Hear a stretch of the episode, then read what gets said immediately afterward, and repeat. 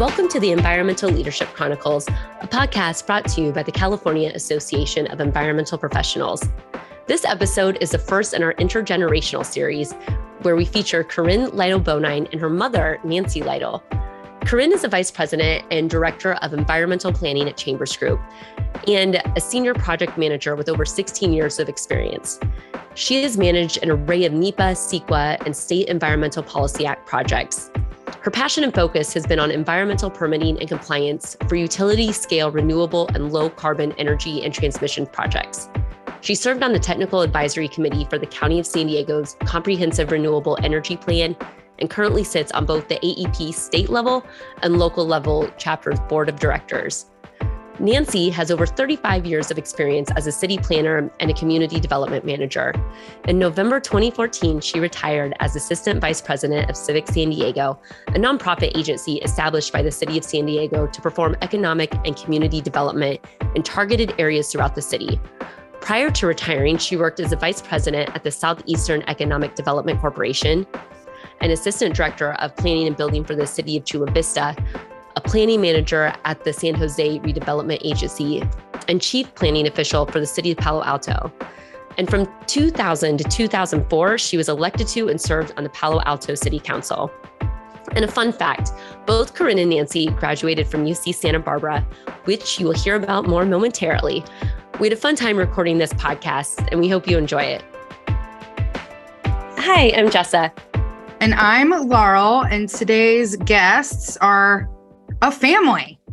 We have Corinne and her mother, Nancy, and welcome. We're so happy to have you. This is the first in our intergenerational series, uh, but we will start as we always do.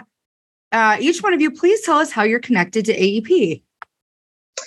So right now, I serve as the uh, chapter director for the San Diego chapter, which covers San Diego and Imperial counties. Um, I've been an A E P member for, you know, pretty much the length of my career, which is uh, approaching uh, sixteen years now, which was um, a bit of a shock when I wrote that in uh, my bio the other day. Um, so I've always been an A E P member, uh, got connected to it as a student um, in college. Uh, so um, yeah, A E P lifer.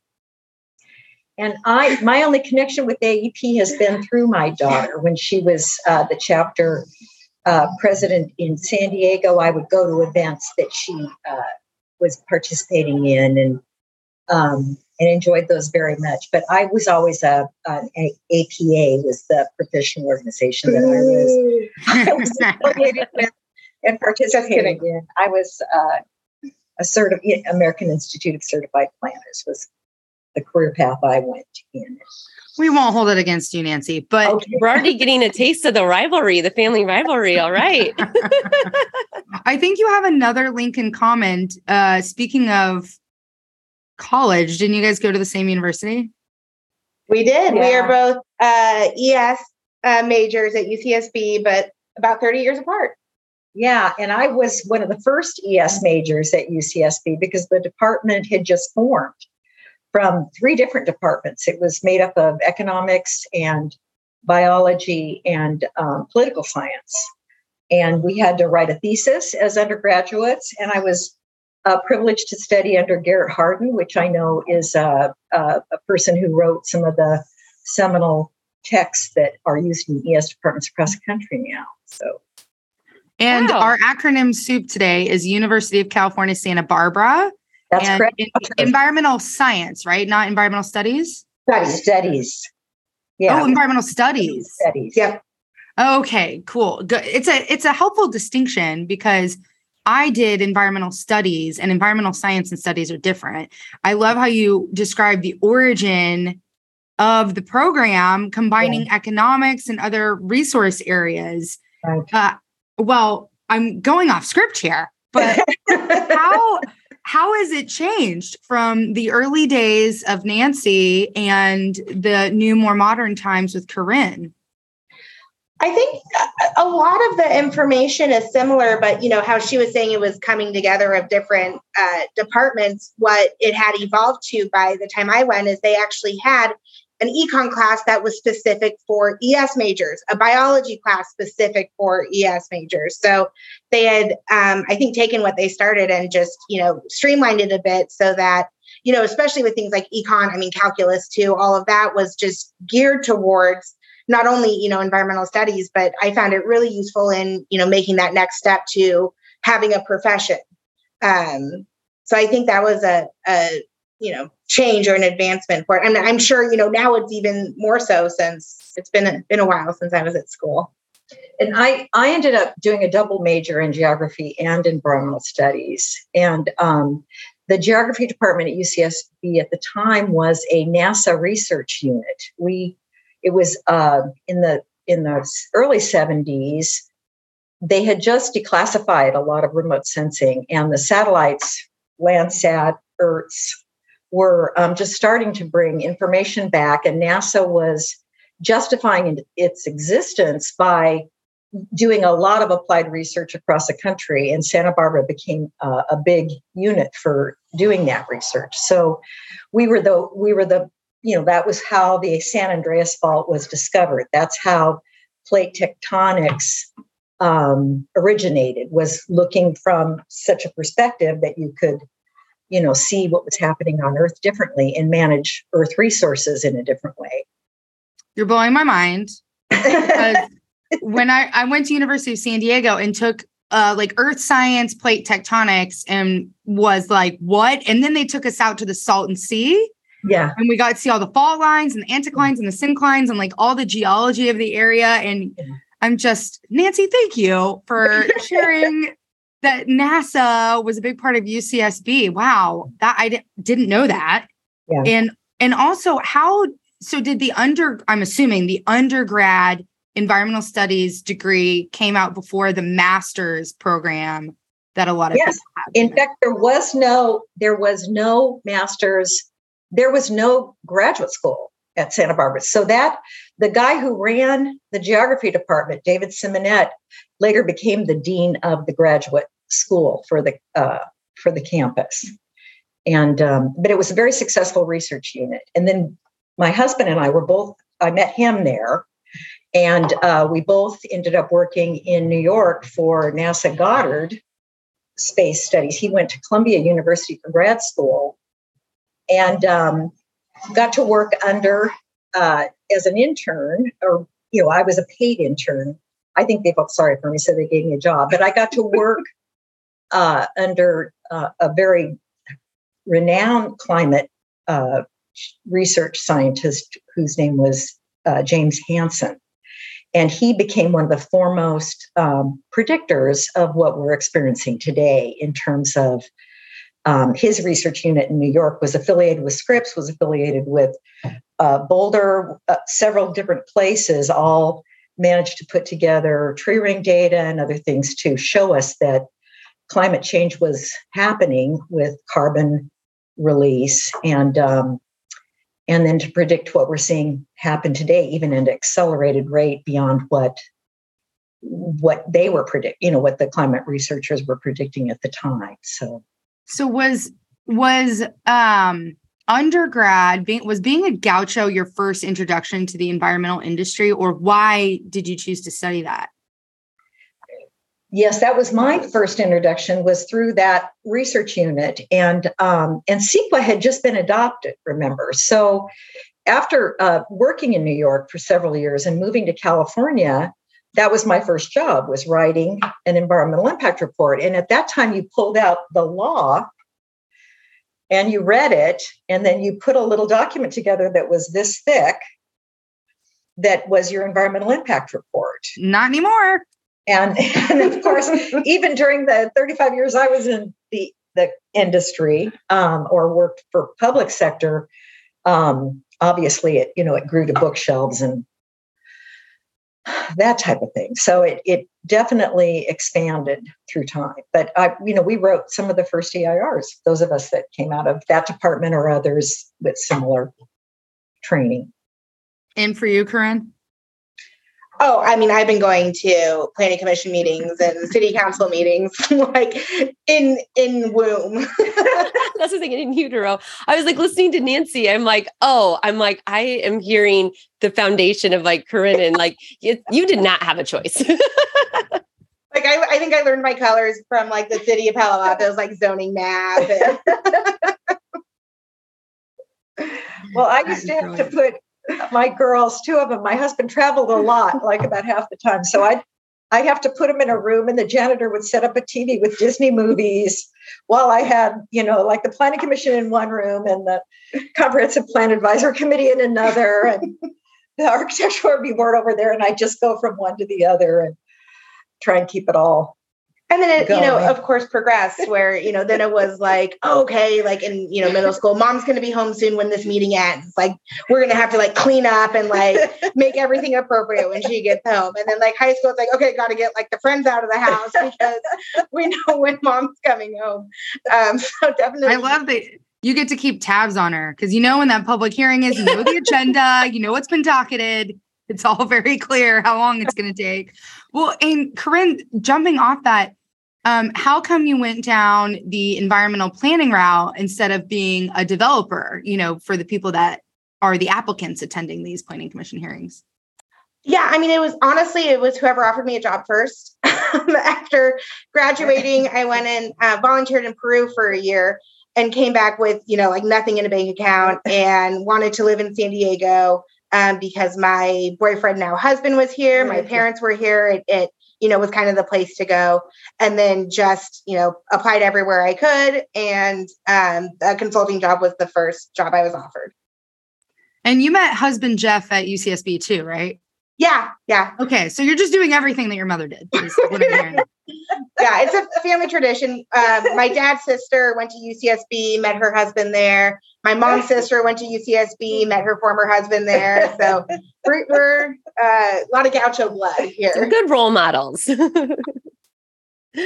Well, I love this. I love hearing all about the generational impact and influence. I think it's so cool. So like, Corinne, as you were growing up in this, you know, this was your household and these were the discussions. And how did that, you know, you said the consultant job was the first job you were offered, but how did that shape? Like, were you, did you know this is just what I want to do? Or you see like, you know, mom and dad do these things and I want to do this, or I don't want to do that type of thing? Yeah, no, I definitely being exposed to it. And, um, you know, I, I both positive and negative aspects of it. Um, my whole life was always, you know, took it into the, I care about recycling. I care, you know, all of that. And then what I think kind of connected everything for me was my A P environmental studies class, where it was, you know, the things that I kind of took for granted that you do here at the side of a, you know, dining room table um, with, okay, this is how it gets enacted. This is what you're trying to do. Um, and then that was enough for me to apply for the environmental studies major at U C Santa Barbara, and then kind of never really looked back after that. So it was high school? Yeah.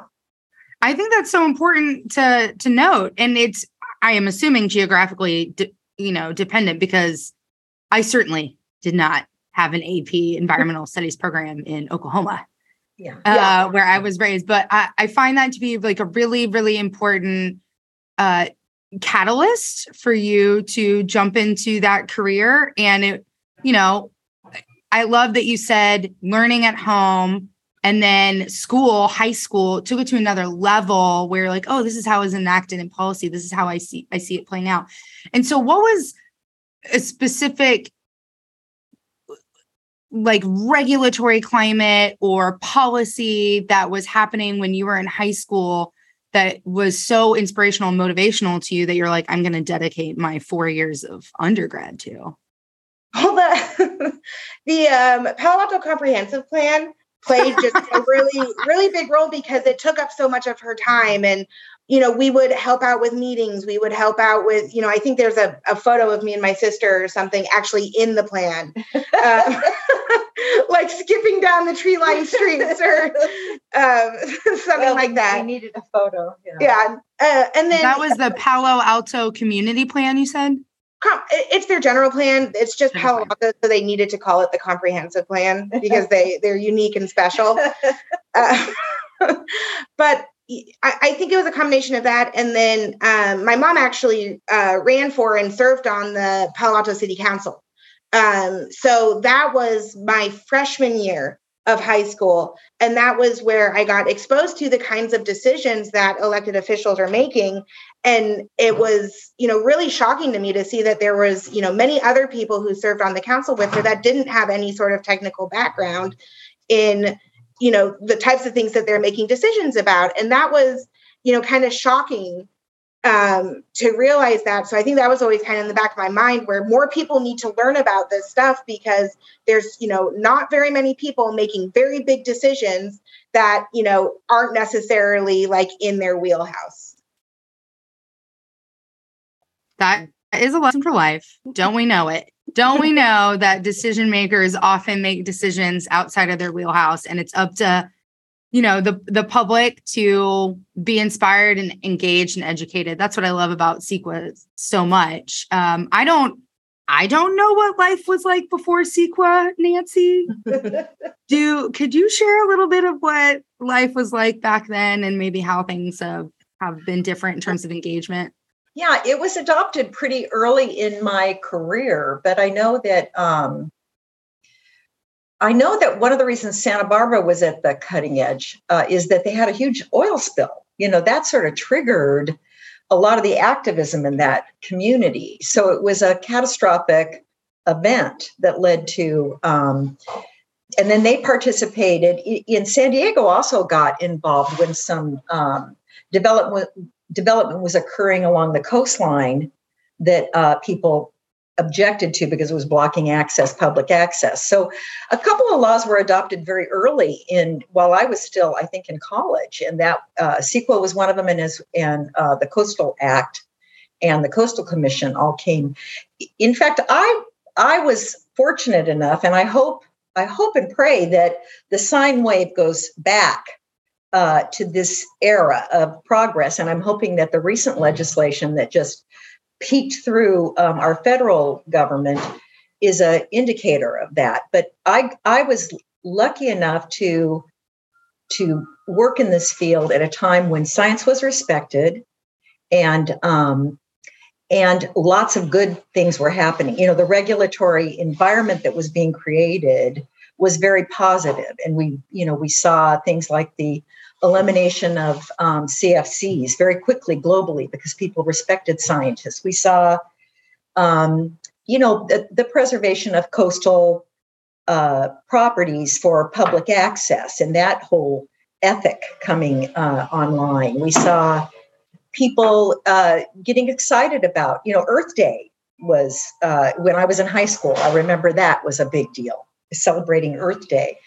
And, um, and people raising their awareness about, uh, you know, what what impact man has on the uh, environment. And my I took the I took the turn out of necessity, because we were a two career family, of going into planning. But I did have a very broad earth resource land use perspective, and recognized quickly in the in the um, in the field I was in that our, our suburban land use pattern was not sustainable.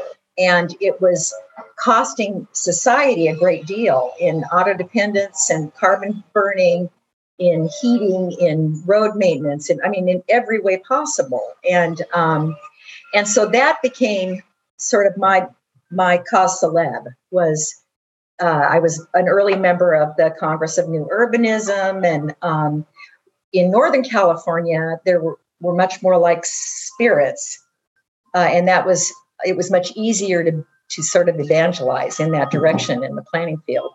When I moved to San Diego, um, after the kids went off to college and all, uh, to help take care of my father, um, it was like going back in time. San Diego had not really caught up, and um, And my career down here was a frustration because I'd already fought those battles with the engineers, with the, you know, with, with educated the public and brought everybody along. And then having to start over again um, in Chula Vista is where I, I first landed, just felt exhausting, you know, but that, but um, that was what happened. And now, and now to see the trends happening nationally. When when I realized the Koch, the Koch brothers were funding sort of sabotage.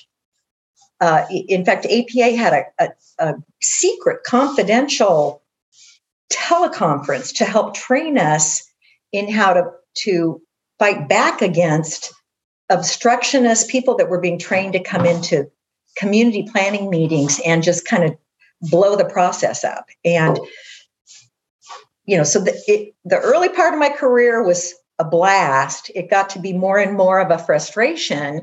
And I feel bad for young people inheriting this, you know, but my hope is that it, things always happen in sine waves, and we'll now hopefully see with people, people are learning that they can't deny deny that climate change is happening as we watch the wildfires in our state, for example, or the catastrophic flooding. And, um, you know, I think they're, I think they're starting to come around and have a harder time pretending like this isn't happening to us. So my hope is your profession gets a good shot in the arm out of that. Well, you was, mentioned, yeah, go ahead, Jessica. Oh yeah. I was just thinking about that as you were speaking about the oil spill in Santa Barbara being a catalyst for environmental change. And I was thinking about so many times people need to see what's going wrong to make change about it. And I think, like you were talking about the sine waves and coming back to, oh, now we we see the wildfires, we see the extreme weather patterns. And, um, you know, it's not going to be a quick change or easy fix, but that might be the catalyst for for change to happen quicker. Yeah. And, fingers crossed. and um, you know, Nancy, as you're talking about, like, you know, the fun part and the progressive work, and then coming back with the challenges. And Corinne, with your work, or, you know, sixteen years overlapping with probably the latter part of Nancy's career, I'm wondering, like, what has been your perspective and where the industry was at when you started and where you're at today? So I've been I've been really lucky that my entire career, the my focus has been renewable energy. Um, so I've always, you know, been able to, you know, in a percentage of the, you know, sixty hour work weeks, had so much of it be working on projects that I believe in. And, um, you know, starting with the, you know, big utility solar boom, and then, um, you know, doing stuff now with wind and geothermal and energy storage and all of that. So it, it was easier to be buoyed by the, you know, progressive, um, you know, items, because I, I got to work on so many of them. Um, so, you know, there's always, that's not to say, you know, I'm, I'm a consultant. I work on everything. I've done, you know, Costco's and my, my share of, you know, development. That wouldn't be my selection. Um, but, but to have that base where, you know, so much of my time has been spent fighting for, you know, projects that I do think are going to make a difference, um, has really helped me push through, um, I think, a lot of the challenges that my mom was talking about.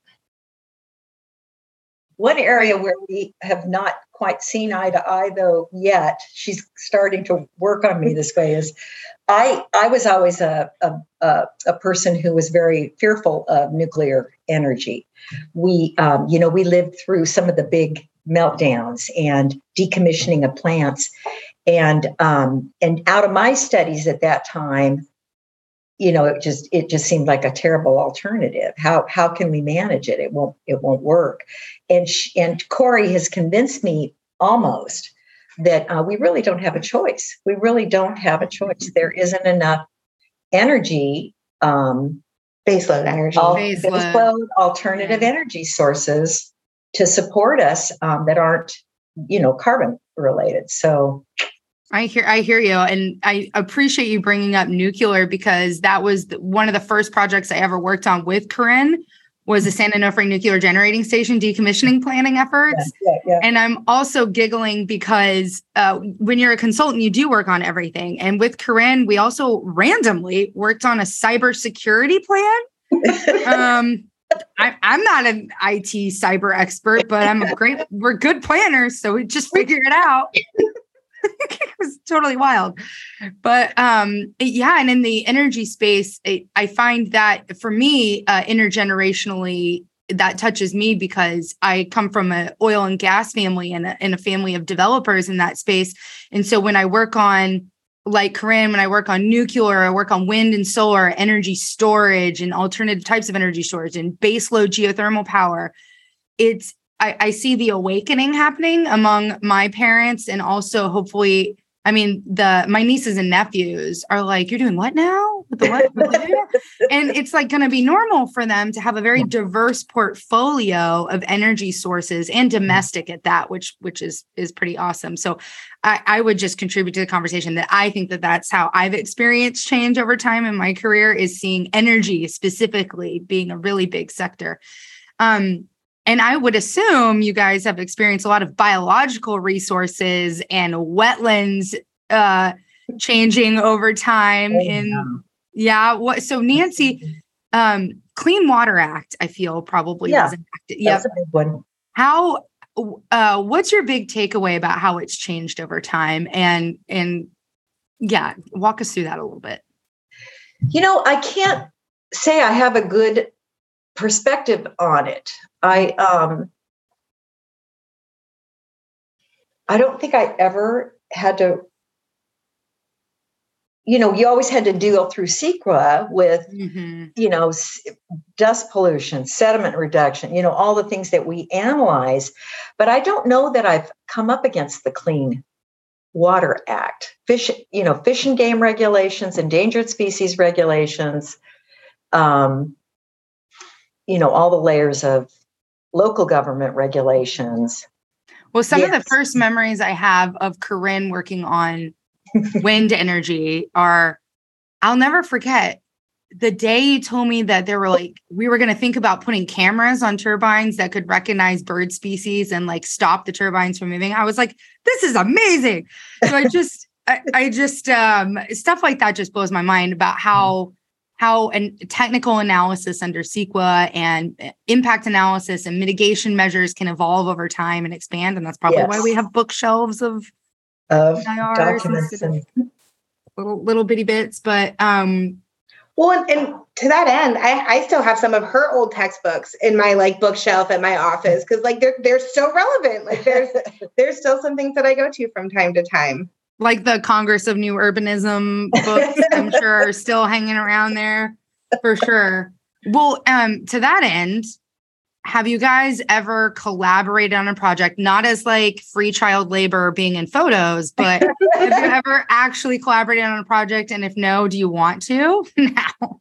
I, so we we never, I think we're in a position where we could, because with me being a private consultant and her being a public agency, you know, staff member, Um, there was always, you know, the concern over having a, a either appearance of or a very real conflict of interest. So we were always very careful if, you know, even like I would go have lunch with her in downtown San Diego or something, we'd make a point to like, we are paying separately and, yeah. you know, doing that. Um, so while she was still working, I, I, I just don't think that there was ever a time where we could have worked together um, because of that. But, you know, we've worked on campaigns together. We've worked on, you know, things outside of each of our, you know, jobs. Um, we've collaborated a lot. And um, I, I think that she's very happy in her retirement and probably would not want to come collaborate on any future work-related endeavors with me. I think that's true. I, because, you know, one, one thing I did, you know, we, we were breaking through a lot of Um, social change. It was not that common when I raised these kids for women to be so quickly returned to the work workplace with kids and all. And places, employers weren't as um, family friendly. And, you know, there was a lot of monkey business going on back in the day. So, um, but but working as I did, and you guys probably do the same. I had sixty, when I was a city council member in Palo Alto and working for San Jose Redevelopment Agency, I had eighty hour work weeks. That was a four year stint. It was a lot of work. And then the campaigns took up more time, you know. So by the time I got to be sixty, I was pretty well done. And I, um, I've been offered uh, work. And I've turned down almost every work offer that comes along. And and when Corey um, asked me if I want to go out and do field work with her or something just for the kicks, you know, I do go look at her projects. And she has some in wine country and stuff where we go wine tasting. It's great. Yes. But um, I'm not, you know, I'm not enthusiastic about getting involved. You're, you're a strategic engager when right. there are co-benefits of your partnership, such as wine. Well, totally understandable. Thank you for joining the podcast on that note. Exactly. And I was thinking too, something I had a question about, you know, this is kind of along the lines of, you know, you, the family conversations. So you guys clearly talk about, you know, what's going on in the world, what's going on in the environmental industry. So, you know, we were talking before we recorded that we had some people who had some questions submitted to us. And one of the questions was, what's Thanksgiving like? What are you talking about at the dinner table? Is this, you know, is this what you talk about? Is it what these big like world and like global issues and yeah, we actually do. Yeah, yeah all we the get time. Into it. It's, I mean, Thanksgiving Sunday dinner, you know, dropping off, uh, you know, an item we bought them from Costco. We we get we get into the debates pretty heavily. We do, we do. And a lot of times it's it's political discussions because the politics have been unfavorable. You know, we've just seen some unfavorable uh, situations for the things that we share in common getting accomplished. So. Um, I, I tend to be more moderate than Corey. She tends to be a stronger progressive than I am. But, um, you know, I'm just I'm just so proud of her and her energy for uh, for the for what she does. It's um, it's very great, but she can um, she she's she's a debater, you know, so there's that can get a little. She's great, but. So does she get that from you or from her dad? Well, I both. Yeah, she's picked up traits from both of us, and um, and we're, we couldn't be prouder of her. But I do notice it. It it, you know, she's she's good at what she does, which is win debates. You know, so we we tend to defer. After a while, we just say, "Okay, dear." But it, it, whatever you say, it's really invaluable, especially you know, throughout my career, to have had a sounding board that you know understands the vast majority of what I'm going through and what I'm saying, and to, you know, be able to use the alphabet soup in front of someone and not have to stop for explanation or, um, you know, just you know, when I talk about a public meeting, like, you know, she's been to, you know, upteenth more than I have. And um, just to have that sounding board be a phone call away is just so important. And I remember like it might be really nice that you've got empathy and yes. understanding. Yes. Yeah. And not, not trying to have to convince another person of what you do is meaningful and relevant. And yeah, the acronym soup, you're really seen and heard. And I have to say, it's lovely to see the two of you together to have, you know, a working professional role model to look up to, Corinne, and bounce ideas off, as you said, a sounding board. Um, Beyond that, how do you show up for role models as others in the industry? I, I know how Corinne does because she has been a role model for me in many ways. Corinne, you, I'm so glad that you're proud of your daughter because I'm proud of her too. She she does indeed dissent, and it's so helpful. This is a Corinne love sesh, but you did a great job. Uh, this is just a really great example of how families um, can learn from each other and grow from each other and really contribute to an industry in meaningful and positive ways. And Corinne has a leadership role on the San Diego chapter of A E P, and not just being an excellent chapter director and, you know, working all the other roles that she did before that, but also launching um, a mentorship program at the state level of A E P across California. That is basically the purpose of is exactly what we're seeing on screen and hearing on the podcast right now, is to engage younger um, emerging professionals and bring the emeritus professionals and their wisdom and connect the two so that we can learn about emerging topics, but harness the power of the emeritus folks. And I, that's why I'm so proud of Corinne. And that's yeah. why I, I thank you, Nancy, for inspiring me to do that, because we really wouldn't have, we, would, we wouldn't be there just yet, I don't think, without Corinne's enthusiasm and passion for oh, that's great to hear. Driving that chain. How do you, yeah, Corinne, how do you feel about the mentorship program and why was it meaningful for you to launch? I'm I'm so excited to, you know, roll it out. I think, you know, just shameless plug, we're looking at probably in the September timeframe, starting to put out notices, starting to collect interest.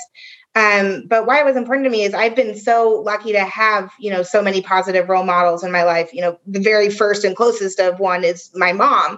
Um, but to, you know, be able to, to give that experience to, you know, all members of A E P is just invaluable. And, um, you know, I think pairing it with our continued effort to increase our diversity, equity, and inclusion um, in a profession that, you know, diversity has been a struggle to obtain, um, let alone equity and inclusion, uh, I think is it's just going to be so good for a profession that's in, in need of engaging new people and, and, you know, bringing up the class with us.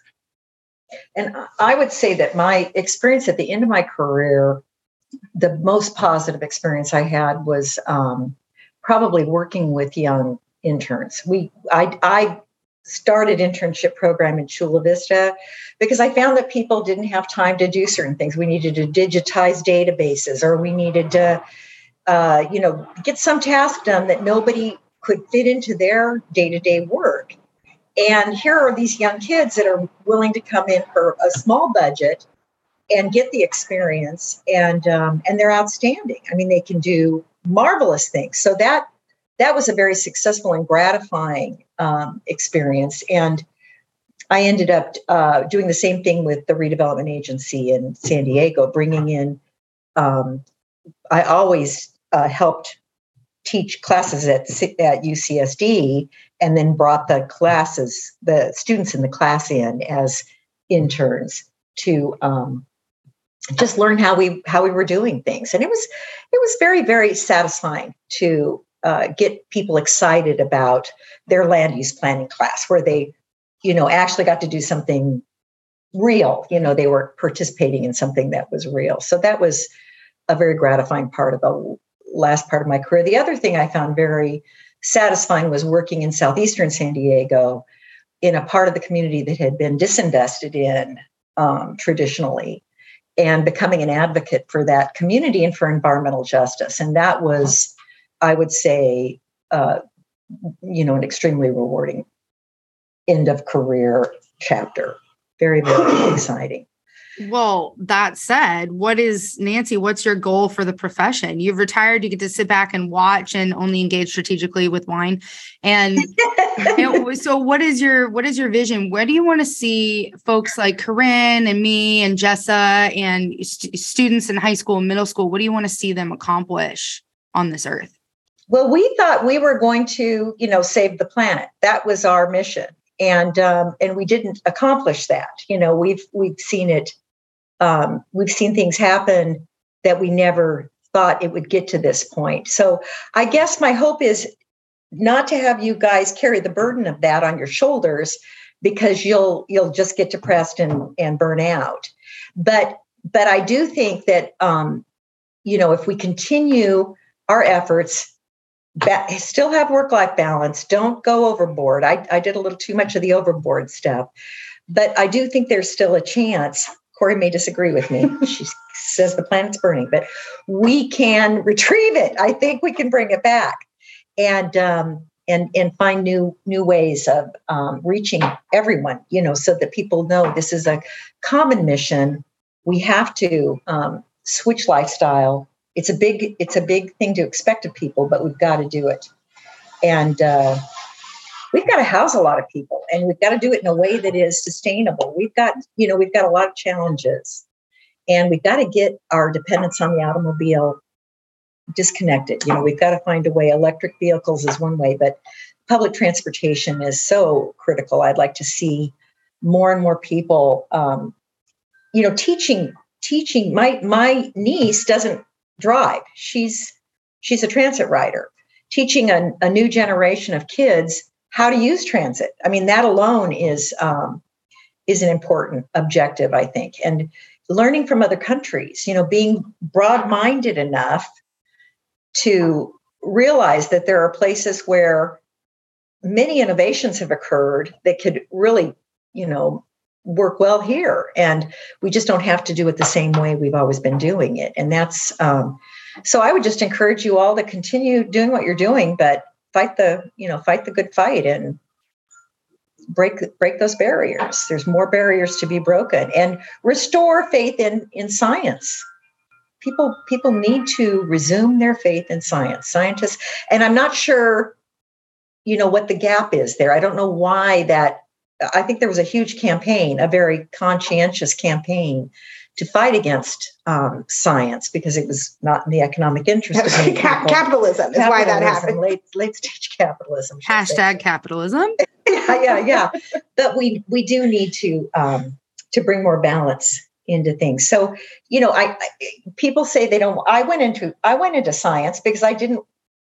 I w- I became a researcher because I didn't want to deal in politics. I didn't like politics. And what I discovered is that there's no more political community than the scientists. You know, they're very political. So, yeah, so I got into politics anyway. I know, I was going to say, so then you got into public agency uh, your whole life. Yeah. I don't think you can escape it. I think it's just, you know, it's with us. We have to, we have to learn how to communicate, learn how to educate, bring people along, talk to each other. I mean, I'm glad to hear you're from oil country and yeah. you're spreading your seeds. That's wonderful news. Yeah. Yeah. And, and the ones that come after, after us are doing the same because they just, they, a lot of folks in the new generations are willing to vocalize their experience with environmental justice, uh, their direct experience oftentimes. Yeah. Uh, as we heard from our, our previous podcast guest Lamika, who's our D E I consultant, and her just just living, just growing up in the neighborhood that she did with the asthma and all the air pollution problems, it, there's just no escaping it. So of course we'll get educated academically.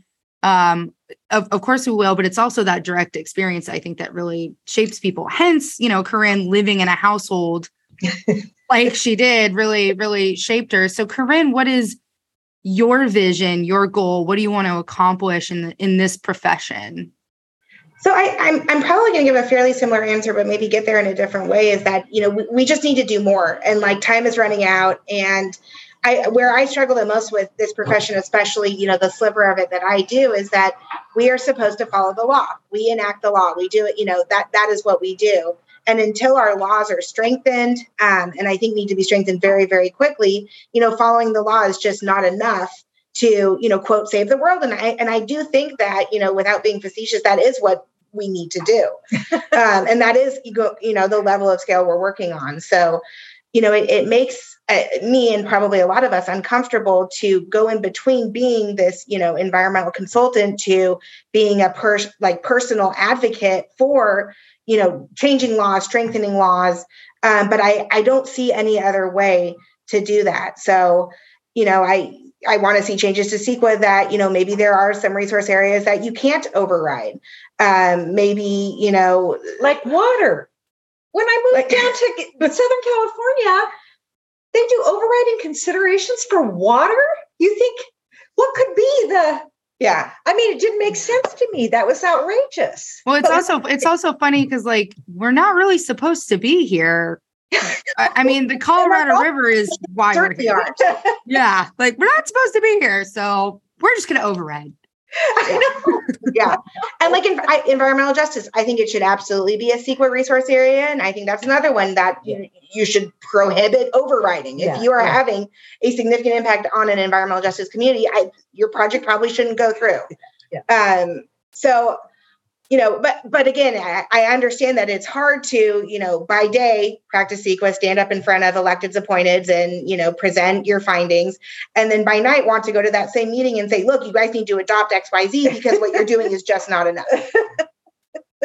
It's a, it's a wild world. And, and of course we, we've got environmental consultants, we've got public agency members, and we've also got developers many times who who want to build that uh, renewable energy industry in California because there's all these incentives, including long-duration energy storage. There's all these incentives. And now we've got our Inflation Reduction Act, as you had mentioned way earlier, Nancy. Yeah. So we have all these incentives to come over here and build the things. And then you get the developers come in and, and CEQA blows their mind. Like the fa- the level of effort of engagement, impact analysis, compensatory mitigation, permitting. They think, oh, I, I've got this permit. It's like, well, you need about ten other ones. And then, you, you know, you pull one string and the rest of them all fall. And it's like it, having to explain it to, to people who come into California, um, you know, can be challenging. And, and I think that all the other states, not all the other states, I'm being dramatic, but a lot of the other states, they'll catch up. They always yeah. do. Yeah. They they always call us crazy over here and, and how we're overregulated and all these other things. And it's like, well, then you're going to have a disaster and your water's going to be bad and your air's going to be bad and you're going to catch on fire. And then you're going to come over to the dark side of, of CEQA life. And that's, so my, nobody asked me, but I'm contributing that my vision for the profession is, is, um, yeah, we really got to figure out this balance. I feel like we got to change the economy. Yeah. Um, you know, and yeah. regulation, regulations is one way to force people to do that. But I, I think we got to change the, the economy. And I'm, I'm sure Jessa will agree with me too. We, we believe very strongly in voting with your wallet and consumer behavior being a big catalyst for change. And, and being an A E P member, you, uh, we are, pol- we, we change policy. We have a legislative committee where we write and change policy. We're not an advocacy group, but we are a professional organization with lobbyists and professional folks in Sacramento. And so I just want to take this opportunity to show that A E P is a great way to accomplish your personal and professional objectives, should you feel so inclined. Um, and, and, um, with that, I think we all do want the, the same vision for the profession. It's just a more robust, just bigger, better, stronger right. environmental stuff, right? Right, exactly. Goody. Well, I think this is a great time to wrap up Rapid Five, Jessa. Yes. So we, and by we, I mean I, will ask you these uh, just rapid questions. And so I'll start with Corinne and then go to Nancy, and then I'll switch it up so you each get a, a chance to uh, to speak first. So Corinne, what is your favorite daily habit? Um, I love to read. Uh, so I will try to in the morning, you know, thirty, forty-five minutes, an hour if I have it, have coffee, read my book, um, and then do the same thing in the evening, although without the coffee. That sounds nice. Nancy? For me, it's um, water exercise. I go to the Y with my husband, and we we um, we participate in a class that plays fun music, and we exercise that way, and it's fabulous. Oh, that sounds great. Okay, so this time we'll start with Nancy. Okay. Okay. Three things you would bring to a deserted island. Three things I'd bring to a deserted island. My husband, um, a library. I'd want a library and um, probably protein bars, maybe.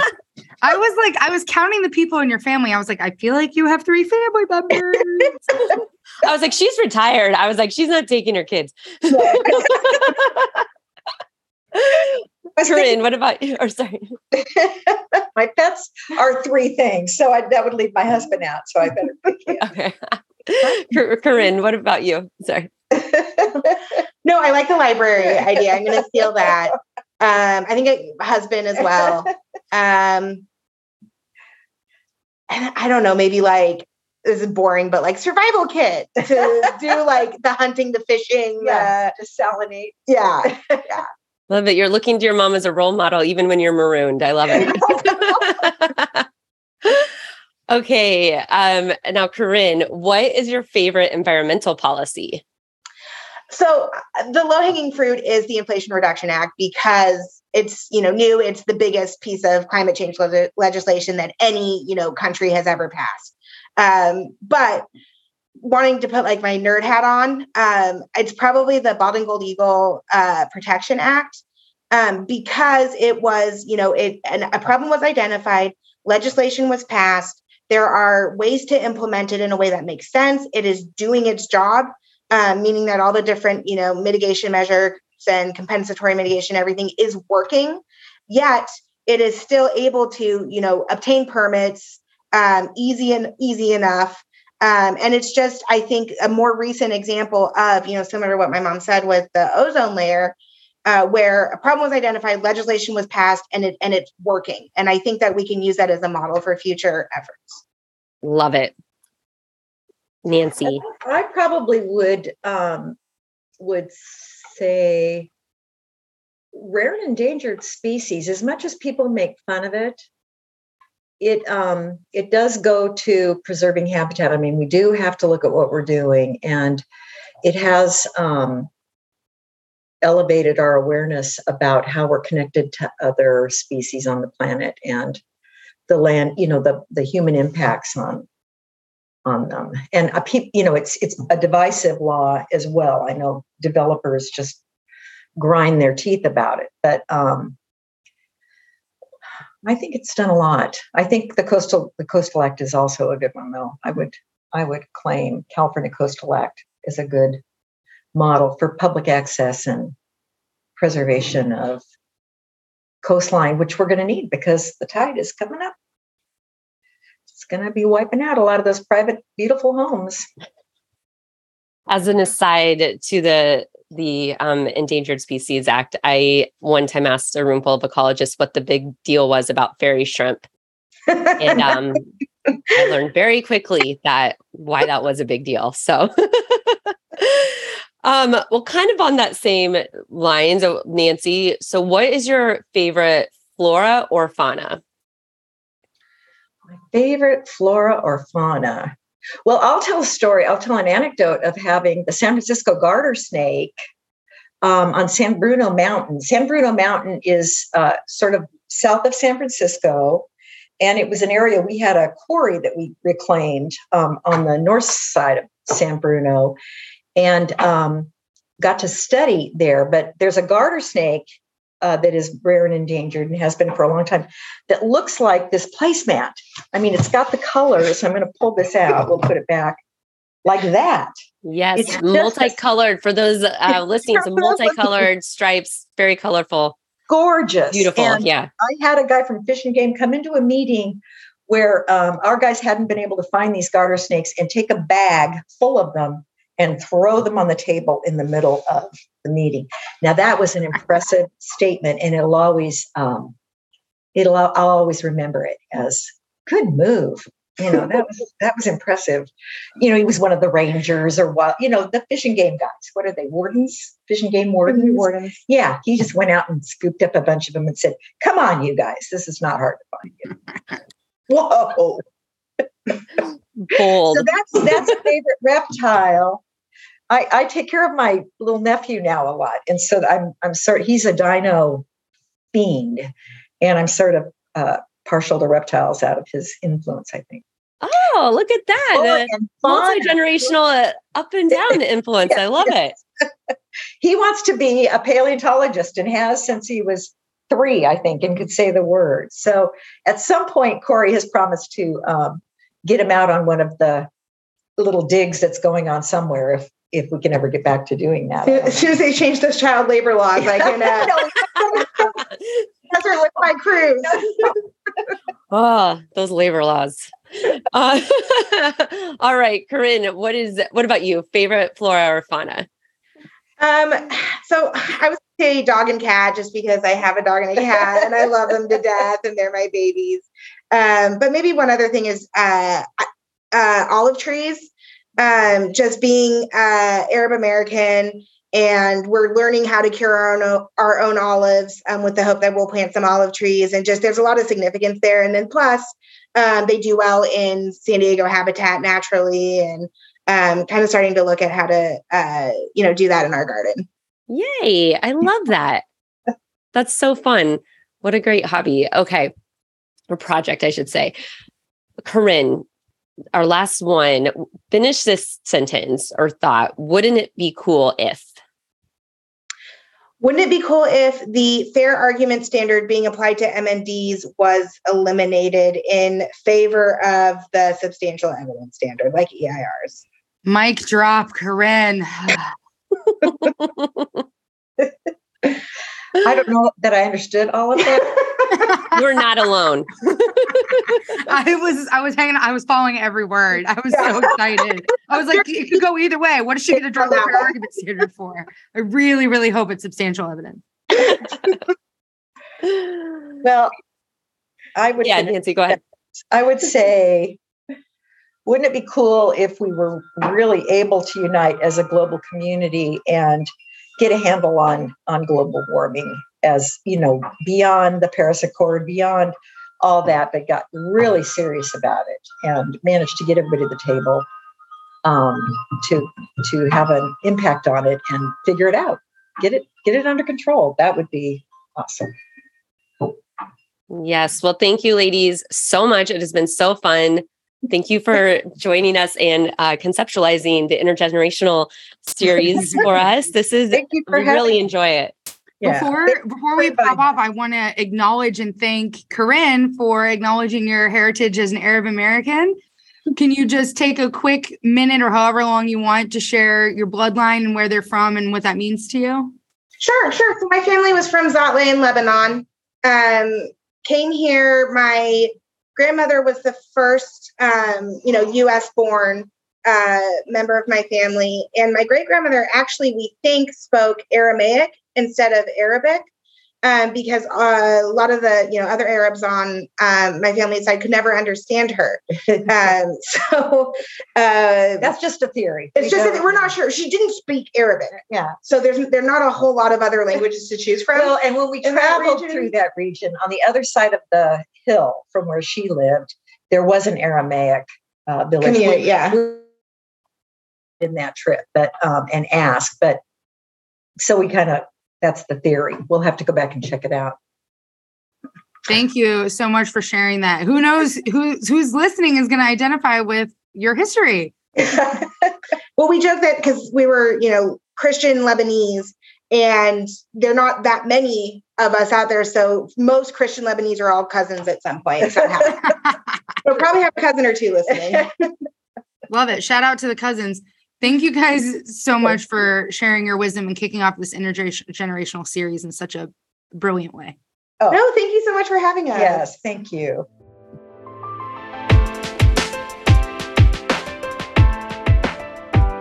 Thanks for listening. If you enjoyed this episode, please subscribe to be updated when new episodes are released and leave us a review to let us know what you think. It also really helps us to share the podcast with others who may enjoy learning about the environmental industry. If you want to submit a shout out or any feedback, please send an email or voice memo to podcast at calif a e p dot org. The email again is podcast with an S, podcast at C A L I F A E P dot org.